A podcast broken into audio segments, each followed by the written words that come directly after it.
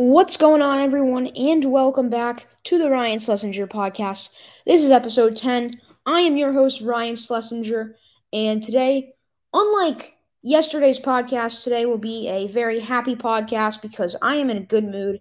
I'm currently at my hotel in Orlando, and the Marlins, they just won earlier today, and I'm very happy about it. It's a big win for the Fish as they take the series win in Pittsburgh in the rubber match, and now they have a four game series coming up against the Cincinnati Reds before they will end up coming home to play the Mets before they face the Cubs. And should be good for the Marlins. A pretty good future ahead of them. Pretty good schedule. You see, you get to face now the Reds, who, if you sweep them, this is a much needed sweep for the Marlins. I'll take three out of four, but I'd love a sweep. If you sweep the Reds, then you're in a great position. You are just one game below 500, so they have an opportunity here. They're currently 45 and 50 coming off of this win against the Pittsburgh Pirates. The Bats finally wake up. A big headline to talk about. They win 6 to 5 in 10 innings. Anthony Bass gets credit for the win despite blowing a save opportunity in the ninth when the Pirates were able to tie it.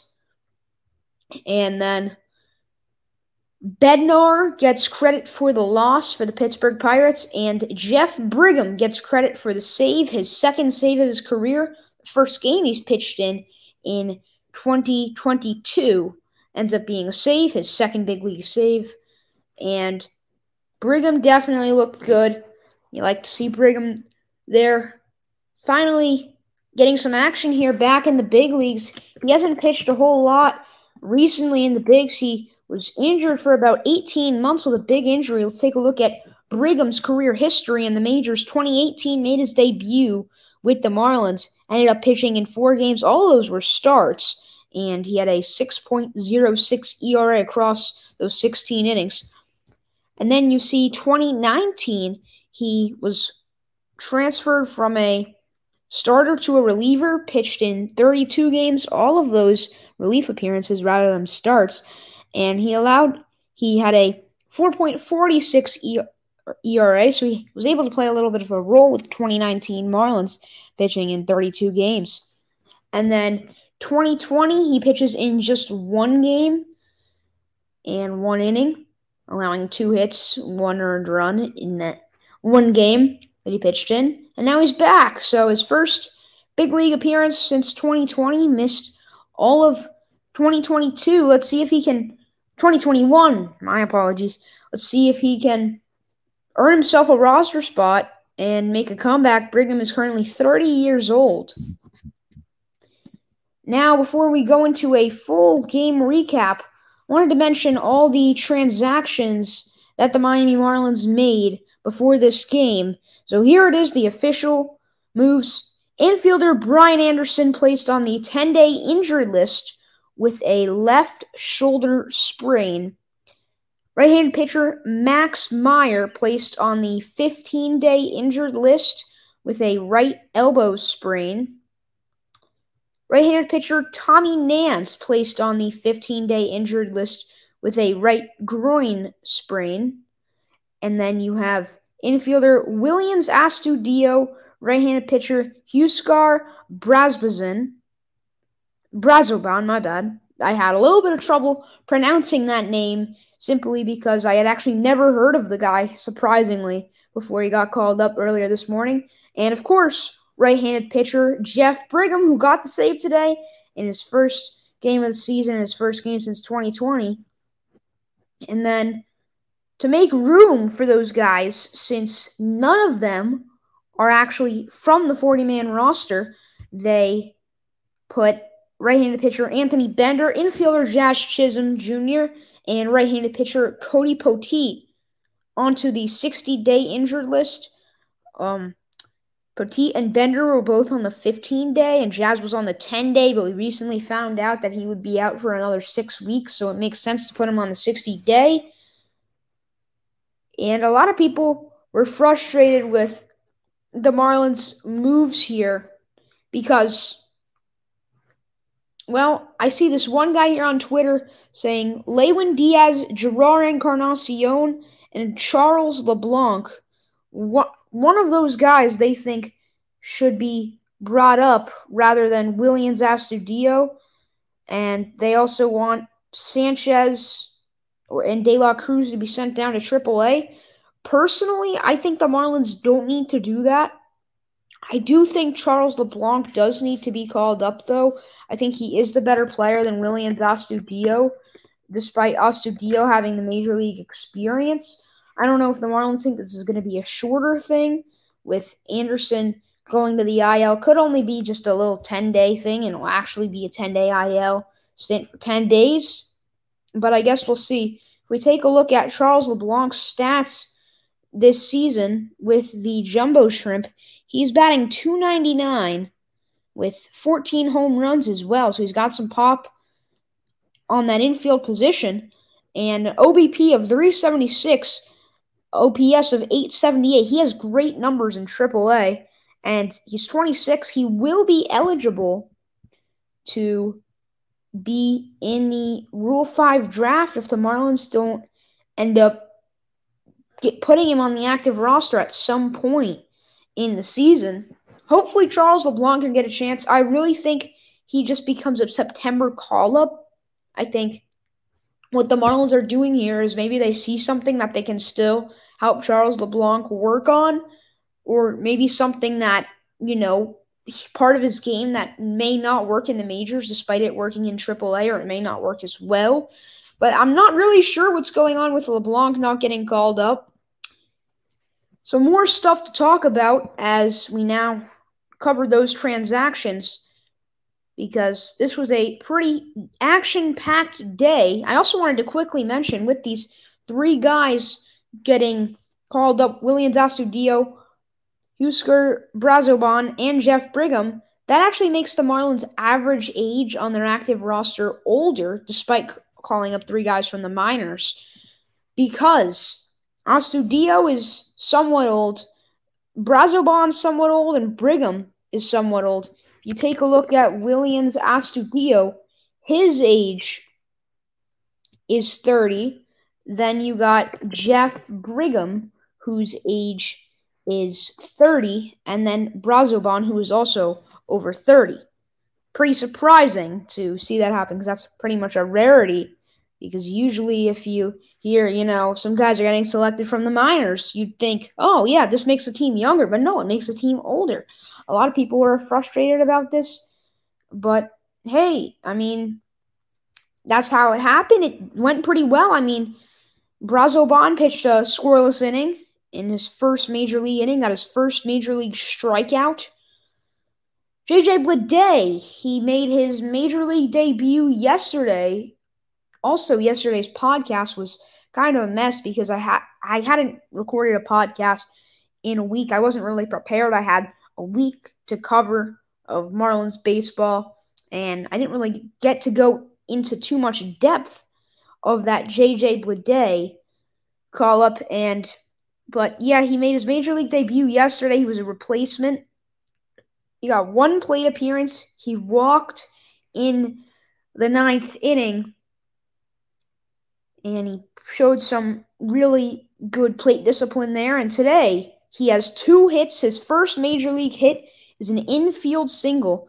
It was a ball chopped on the ground to Oneil Cruz. It would have taken a very tough play. But Day was able to show his speed on that play for his first big league hit today. Because if that's some guys, he could have been out. But center fielder Bleday, he has pretty good speed. He's not like a incredibly speedy guy, but definitely above average speed, I would say.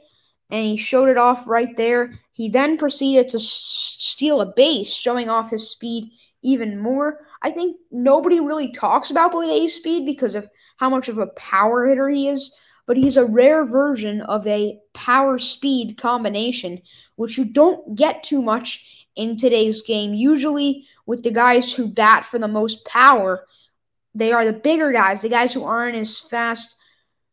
But to see someone who plays outfield and has a power speed combination is just really nice to have for the Marlins because again, like your power hitter Jorge Soler, who's injured, and he JJ Bleday is the guy who's replacing him. He's not fast. He's very average speed, maybe a little bit below average speed, and he's probably their best power hitter. If you did a home run derby, I think Jorge Soler would win. If you had, I don't know, the top ten guys, top eight guys who would be in contention to win. Speaking of that, I want to actually was not going to say this or do this during the podcast as a segment, but I want to think about who my home run derby guys would be for anyone in the Marlins organization. If I had to pick eight guys, just like the real home run derby. First, I'd go with Jazz. I feel like Jazz is a guy who everyone would want to see in the home run derby because of how exciting. Then, obviously, Jorge Soler. Then, JJ Bleday, who was one of the best power hitters in AAA this season. And so there's three you got already over there. I think that you know, the Marlins don't have a lot of power hitters, but I think Jesus Sanchez, who's displayed a lot of pop, could be in it. He just strikes out too much. He's very inconsistent, but he does have double digit homers this season. And when he gets a hold of the ball, again, it goes very far. He's hit he hit the farthest home run of the season, 496 feet at Coors Field. I remember watching that at my friend's house. That was a really exciting blast from Jesus Sanchez. So I'd like to see those four. Then I guess Avi Garcia could be in it. I don't really know if he got like weaker or something, but he's just not hitting home runs this season. He nearly hit 30 last season. He hit 29. I was talking to, about that on yesterday's podcast for a little bit. But I still think he could be a good competitor in that. So there's five. Then your six, I think you take Jesus Aguilar. Not as much of a power hitter again this year, but he's shown a lot of power throughout his career, especially when he was with Milwaukee. So I think he could be good in a home run derby. If you take a look at Jesus Aguilar's career numbers season by season 2018, he was a 35 homer guy. 2021, he hit 22 homers. He hit 16 in 2017. So he's really had on and off years. He also hit eight in that 60 game season in 2020, which is not too bad at all, especially because he only played 51 of those 60. I'm not sure. I don't believe he had COVID during that year. I think he was one of the guys who actually did not get COVID during that outbreak. I know Miggy Rowe did. I don't even remember most of the guys who did. I do. It feels like that was so long ago because it was. It was over. It was pretty much. I think all that happened now. Uh, pretty much exactly two years ago. So I don't know exactly when that happened, but I remember baseball starting back up in July, and like after that Philly series the Marlins got COVID, meaning that I believe, let me actually search that up. What was the date of the 2020 MLB opening day? It was, oh no, they're giving me the original date, which was March 26th. COVID. Is it not going to show me? I really want to find this out, and it's not showing me. Let me check something real quickly. Because it had to be sometime around now. today is July 25th. So if we take a look at this. Okay, so the Marlins played a okay, here's the timeline. So the Marlins played a preseason, I guess you would call exhibition game at Truist Park against the Braves, where they lost nine to ten on a walk-off homer by the Braves, which was the most anticlimactic walk-off homer of all time, simply because it beats out all the spring training walk-off homers because there's literally no fans. And it's just a poof. It's kind of a funny call from the Braves broadcaster. I remember hearing that. He's like, Swing and a drive, deep right field into the chop house. That's going to end it. And that's I feel like that's all that he said. He did not say it in the most like excited tone. Okay, so yeah, they played two exhibition games against the Braves at Truist. They won. They won one and they lost another one of them.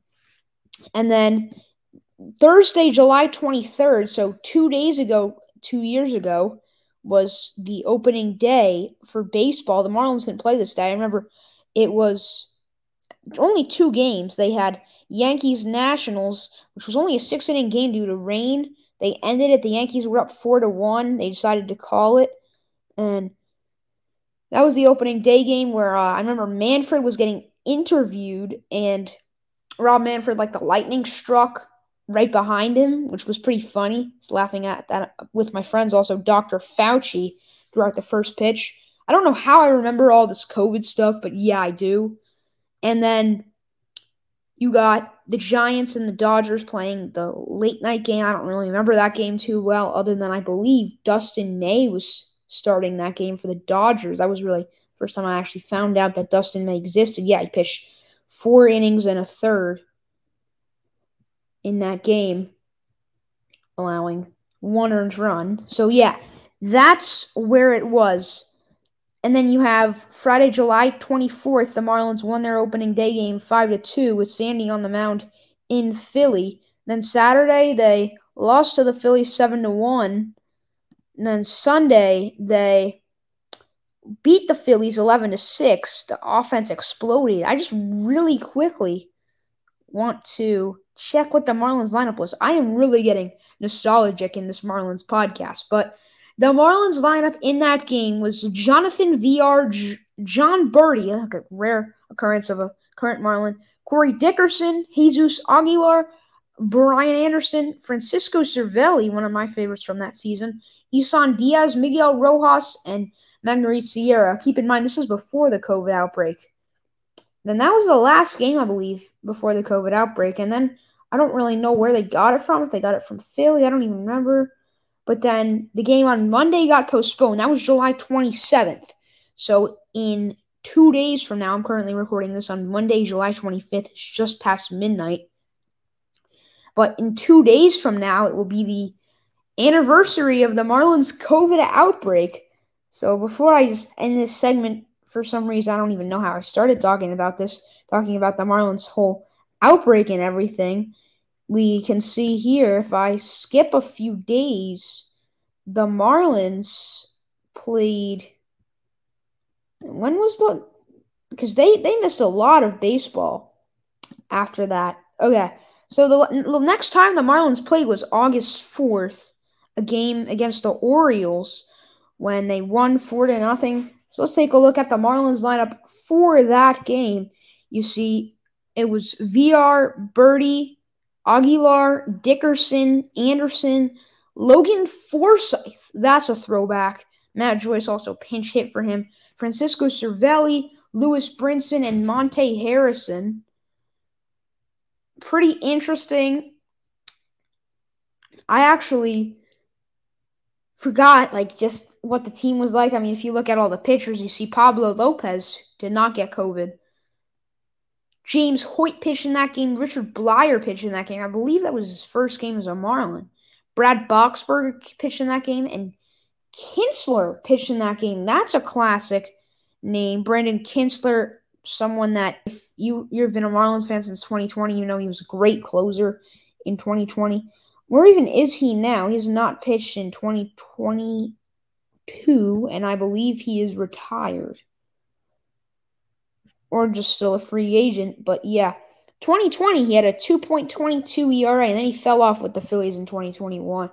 Really, but he actually is pretty old, so it wouldn't it would not surprise me if he's retired. Haven't heard anything about him in a long time. He was actually a 40th round pick, but quite a good career for someone who was drafted uh 1000th and 182nd overall, a 3.50 ERA. Now that we're done with this unexpected COVID segment, I'm just going to go back to talking about who I would want in my home run derby. I think the last three guys I would take the because yeah I've taken uh I've taken six guys. The last two that I would want would be probably Lewin Diaz. He showed so much power in AAA. And then after Lewin, definitely Jerar Encarnacion. The fact that three of the guys who I'd want in my Marlins home run derby are in AAA is honestly pretty sad because the Marlins have so much talent in AAA. Like their top three AAA players right now, if you count JJ Bleday, because he's only played in two major league games, their top three AAA players, in my opinion, might be better than their top three major league players who are currently active, not injured. Because you have Jorge Soler injured. You have Jazz Chisholm injured. You have Brian Anderson injured. You have so many injured guys. Berti's also injured. And I can't really think of any guys who are even better, in my opinion, than these AAA guys. I mean, Aguilar isn't putting up a great season, but compared to Bleday and Lewin and Jerar, his stats are just nowhere near that. I mean, they have three guys who are putting up way better stats in AAA to, to the fact that if you even convert what those could be in the majors, it would probably be better than any players on the Marlins besides Jazz, really. Let's also talk about how JJ Bleday had another hit besides that infield single that I was talking about earlier, where he was able to beat out Oneil Cruz's throw. He had a double, and then he was later driven in by Avi Garcia. No, not Avi Garcia. Who drove him in? It was De La Cruz who drove him in, actually. Yeah, he had a De La Cruz hit an RBI single, and then Bleday scored from second after his double into the right center field gap. So Bleday off to a really good start in the majors with a 500 batting average now. Really nice to see that from JJ Bleday.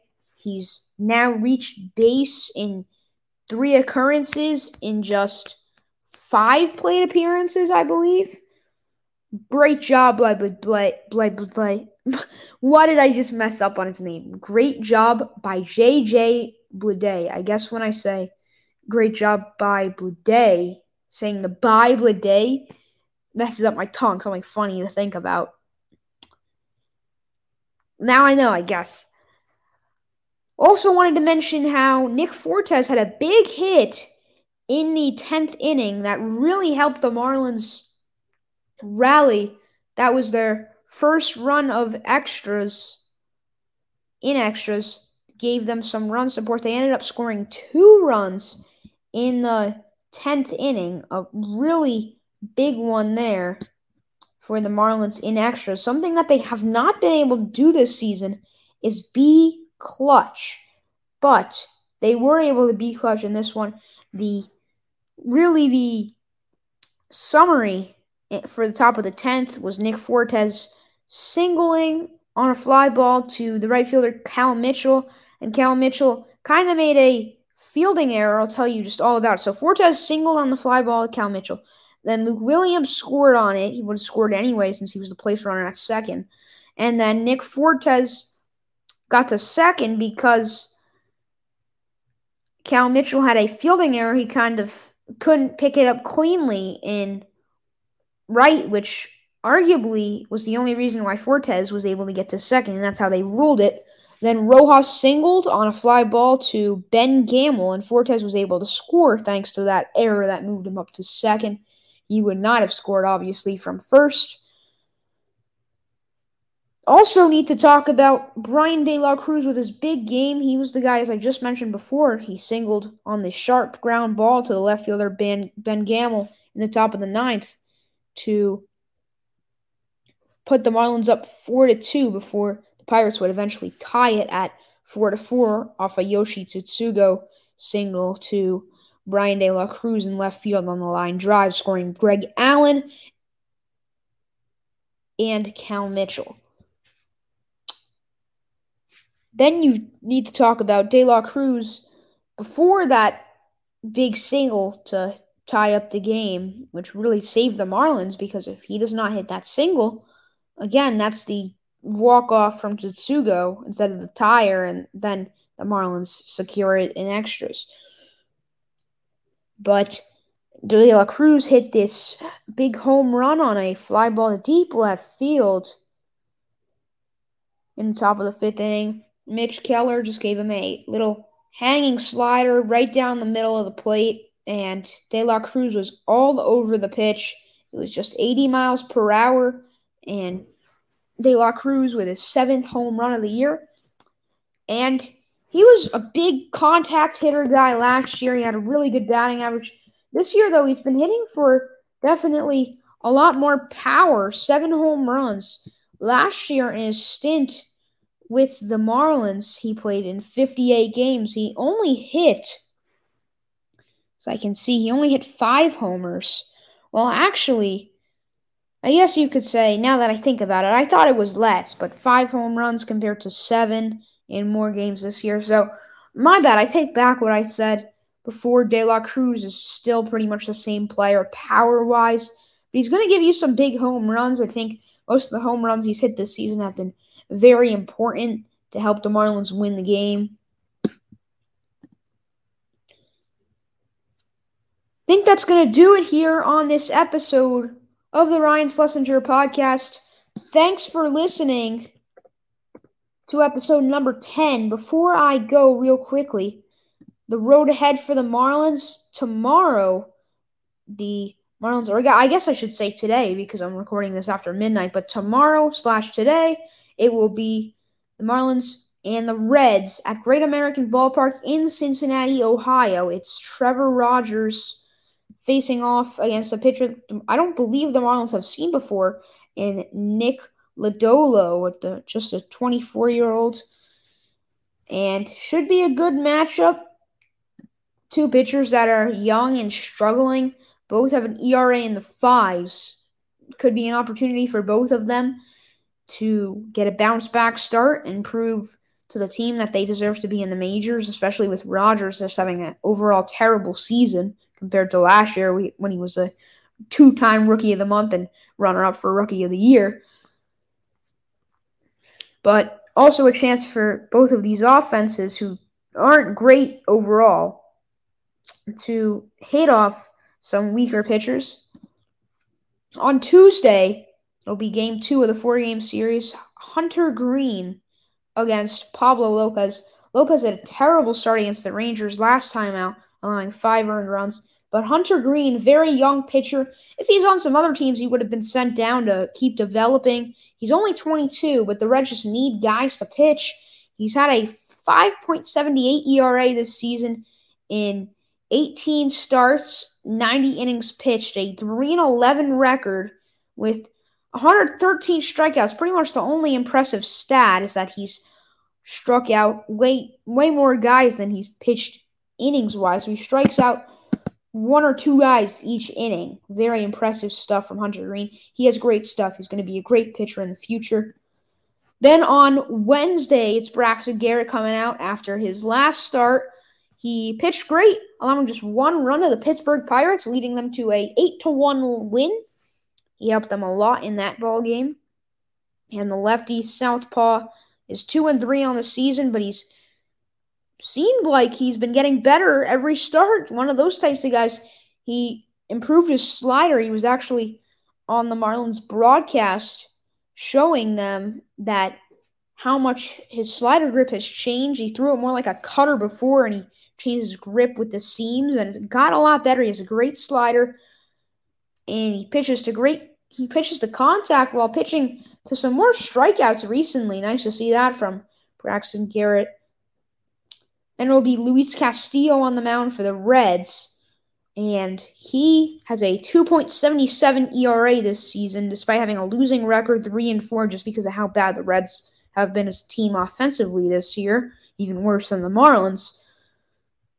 Castillo, his 2.77 ERA against Garrett with his 3.42 ERA, should be a good one. And then you have Thursday's matchup it's a to be determined pitcher for the Marlins, and we don't really know. This would be a spot for Max Meyer to go before Sandy should be going on Friday. But with Meyer hurt, and they have not brought up a starter yet, I believe that either Brazoban or Brigham will be sent down to replace and they will replace either one of them with a starter. They just don't need a starter right now to replace Meyer. I'm expecting you could see Nick Neidert there. He's pitched really well for the Jumbo Shrimp with a ERA below 2.50 this season, and he has some major league experience. He remember I remember him pitching last year a little bit at the beginning of the season before he got injured, did not return to the big leagues.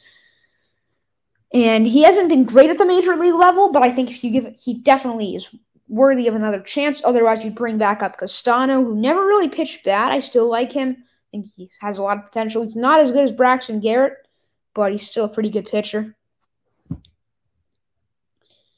You also have some other options, and I guess we'll just see what the Marlins can do with it. Edward Cabrera is on his way back. He, so is Jesus Luzardo. Luzardo has been pitching with the Jumbo Shrimp, and so has Cabrera. So they should be coming back soon. Not a, a lot of buzz around them just because they need to have a few rehab starts, and they've kind of just started their stints with the clubs. But they should be back in about two weeks or so. So very excited to see Luzardo and Cabrera, two big pieces of the rotation, in my opinion. We don't really know what's going to happen, though, with the rotation because then you got a pretty interesting situation because it, it almost feels like you might have too much guys. You know, Garrett's been way too good to send down, so it seems like you might have to send down Trevor Rogers. Perhaps maybe do that and develop him. They're going to have to end up either trading him. I mean, he's still worth something considering how much potential he has how good he was last year. Maybe, I don't know, guys just figuring him out, but if he can change his stuff up a little bit or just get back to his 2021 form, he could be a great pitcher, and the Marlins could get a lot of value from him if he's just not working with the team and doesn't have a role with them. Then the Marlins play the Mets in three game series coming back home. It's likely that I'll be attending one of those games. The first game is on Friday, July 29th. I believe that's the date or the day after that I get back to South Florida from Orlando, as I'm just spending a few days days here in Orlando.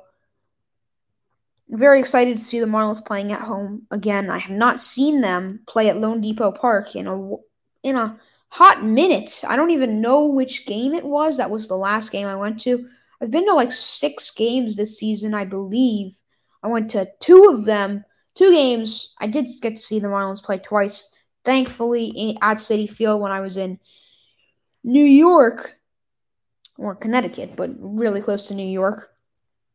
Very happy I got to see them, but I miss going to loanDepot Park. I miss eating my ballpark sushi. I miss everything about it. I miss the LED lights, and I just miss interacting with the Marlins players, cheering them on because, well, the Marlins they need some fans like me. I'm also just very excited to mention before I go now that I'm going to be starting to cover some football, hockey, and basketball once that gets back in the season. I didn't get to talk about it yet on my podcast yesterday, but the Panthers traded Jonathan Huberdeau to the Flames. Unfortunately, goodbye to Jonathan Huberdeau, a longtime Florida Panther. He's been a Panther for pretty much a decade, his whole career.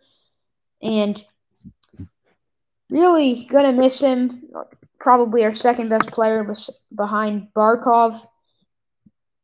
But they did get some value in return. They also traded Mackenzie Weegar. And I'm not very good with hockey names. I'm still somewhat new to the sport. I really started watching only this year. Started watching the Panthers. And I don't really know much about the rest of hockey. Gonna learn this year, gonna watch every Panthers game or at least try to follow every Panthers game, kind of like how I do with the Marlins. And I've noticed that hockey games are hockey names are pretty hard to pronounce. And the pronunciation for this guy's name, it took me a little while to pronounce Giroux's name when I first saw that the the Panthers traded or they they traded for him with the Flyers and I finally got it down. I thought it was like Jirox or whatever when he first came. Then I heard him being pronounced on a game, and I remember his name pretty well. But this guy's name from the Calgary Flames, he's a left wing. He's a he shoots lefty. He's from Arizona, and he's still very young, 24 years old. Matthew.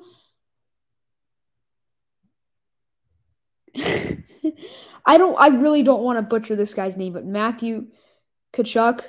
Yeah, Matthew Tkachuk. Okay, I got it down now. Matthew Tkachuk.